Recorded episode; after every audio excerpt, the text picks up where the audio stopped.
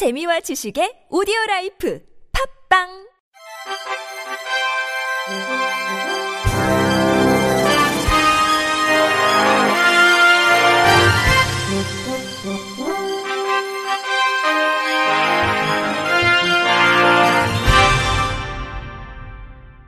청취자 여러분 안녕하십니까? 9월 21일 금요일 KBIC에서 전해드리는 생활 뉴스입니다.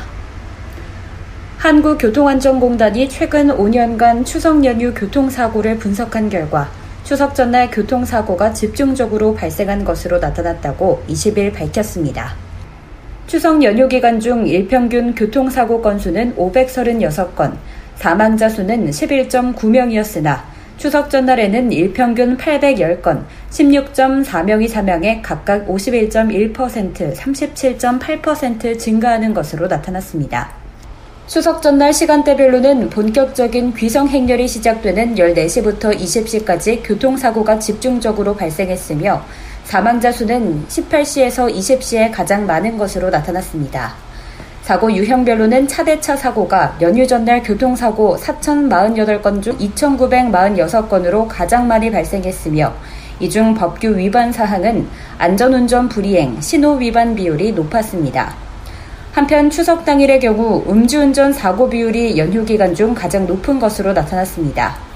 연휴 기간 중 발생한 음주운전 사고는 2,317건으로 전체의 11.1%를 차지하는 반면 추석 당일의 경우 전체 교통사고 2,087건 중 음주운전이 262건으로 12.6%를 차지 13.5%가 증가했습니다.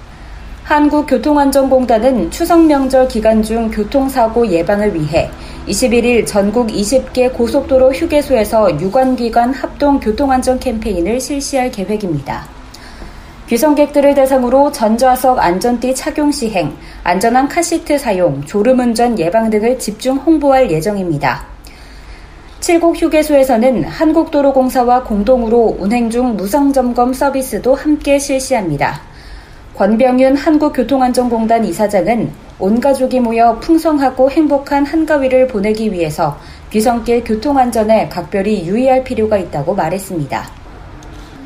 고속도로 휴게소가 고객 중심의 휴게 공간을 갖춘 환승 거점이자 로컬 직매장과 청년 창업을 지원하는 지역경제 거점으로 도약합니다. 국토교통부와 한국도로공사는 고속도로 휴게시설을 이용자 중심의 휴게 공간으로 혁신하기 위해 2022년까지의 고속도로 휴게시설 중장기 혁신 계획을 수립 추진한다고 밝혔습니다. 혁신 계획에 따르면 휴식과 여행의 거점 기능 강화를 위해 휴게공간 입체화 등 신개념 휴게시설 모델 개발, 수요자 중심의 주차장 표준 모델 구축, 국민 먹거리와 저렴한 커피 개발, 매장 구성과 업종 다양화 등의 실행 과제를 추진합니다. 이를 위해 국토부는 휴게소 건물과 주차장 등을 이용자 편의 중심으로 재배치하고 저렴하고 품질이 우수한 국민 먹거리와 커피를 개발합니다. 스마트 워크센터, 캡슐 호텔 등을 설치해 휴게시설 본연의 기능을 강화하는 여행과 비즈니스의 거점도 마련합니다. 도로 공간의 가치 향상을 통한 스마트 서비스와 공공교통의 거점 기능 강화를 위해선 공공교통의 이동 거점 모빌리티 허브 휴게시설 구축, 휴게소형 하이패스 IC 확대, 수소차 등 친환경 충전 기반 시설 구축 등도 추진합니다. 휴게시설에 수소차, 전기차 충전소 등 친환경 충전 기반 시설을 선제적으로 구축해 친환경 자동차 보급도 지원합니다. 공공성 강화를 위해선 국도 및 지역 공유형 휴게시설 설치, 화물차 편의시설 설치, 사회적 기업 청년 창업 매장 도입으로 지역 기반 일자리 창출, 편안하고 즐거운 안심 휴식 공간 조성 등 5개 실행 과제를 추진합니다. 국토부 관계자는 특히 휴게소 내 사회적 기업 매장 신규 도입과 청년 창업 매장의 확대를 통해 지역의 일자리를 확대할 방침이라고 밝혔습니다. 이밖에 국토부는 휴게시설 임대 입찰 및 평가 제도 개선, 입점 매장 수수료율 인하를 통한 공정한 거래 여건 조성, 공동 구매 및 PB 상품 개발을 통한 유통구조 효율화, 민관 협력 신사업 구조 개발도 추진해 휴게시설 개선도 함께 추진한다는 방침입니다. 추석을 앞두고 택배 수요가 급증하면서 물품 분류부터 배송까지 도맡아 하는 기사들의 업무량도 크게 늘고 있는데요. 지난 여름 물품 분류 작업 보상을 놓고 노사 갈등을 빚었던 업계 1위 CJ대한통운의 경우 지금까지도 해결책을 찾지 못하고 있습니다. KBS 차주아 기자가 취재했습니다.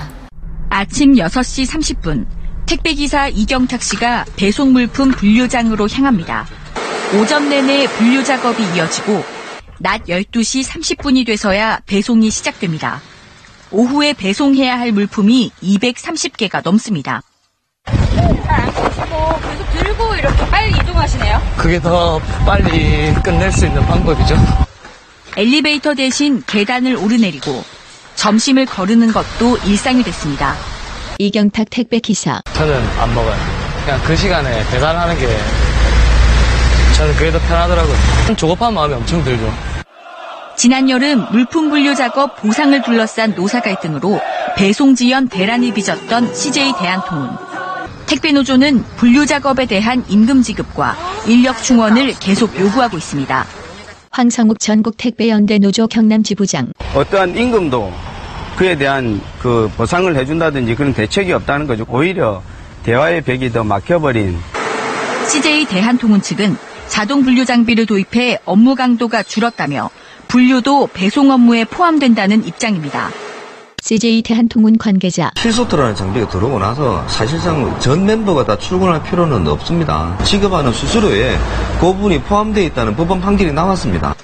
추석 택배 물량이 크게 늘면서 물품 분류부터 배송까지 기사들의 부담이 가중되고 있지만 노사 양측은 여전히 평행선을 달리고 있습니다. KBS 뉴스 차주아입니다.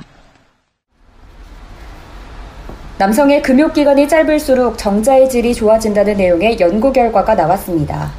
중국 생진병원 연구팀이 실시한 선행 연구에 따르면 남성이 며칠간 금욕한 뒤 사정한 정자보다 한 번 사정하고 3시간 뒤 다시 사정했을 때 정자의 활동성이 좋았습니다. 연구팀은 병원의 불임 클리닉을 찾은 부부 500쌍을 대상으로 연구했습니다. 참가자들은 남성의 금욕기간에 따라 가장 최근 사정한 때가 3시간 이내인 그룹과 그렇지 않은 그룹으로 나눴습니다. 이들에게서 채취한 정자를 이용해 체외 소정을 진행했는데 금욕기간이 짧았던 남성의 정자가 임신 성공률이 30% 정도 높은 것으로 나타났습니다. 연구팀은 정자의 질 때문에 이러한 결과가 나왔다고 분석했습니다.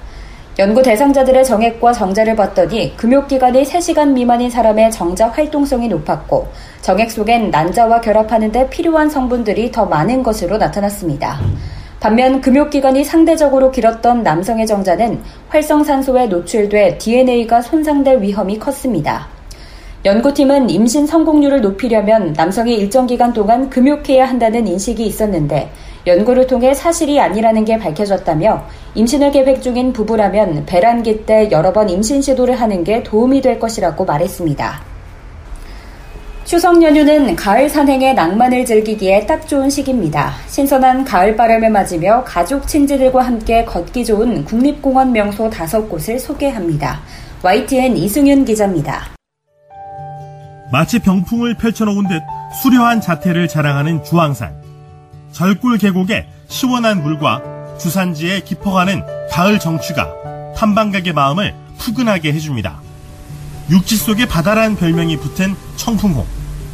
월악산의 자랑인 검은 거북이를 닮은 구단봉과 하얀 대나무 순을 닮은 옥순봉이 눈길을 사로잡습니다. 절경을 산행으로도 유람선을 타고도 감상할 수 있습니다. 월출산 기찬 맷길은 이름처럼 좋은 정기를 한껏 느낄 수 있는 기분 좋은 산책길입니다.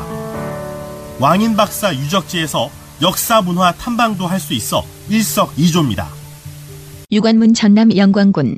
멀리서 바위만 봤는데 이렇게 좋은 둘레길이 있을 줄 몰랐어요. 근데 직접 와보니까 정말 시원하고 남녀노소 누구나 와서 편하게 산책하시면서 가족끼리 즐거운 시간 보낼 수 있는 그런 길인 것 같습니다.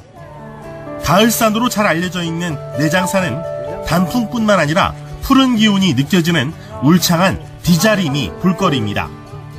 오랜 역사를 느끼게 하는 고찰과 석탑은 일상에 지쳐있던 몸과 마음에 휴식을 선사합니다.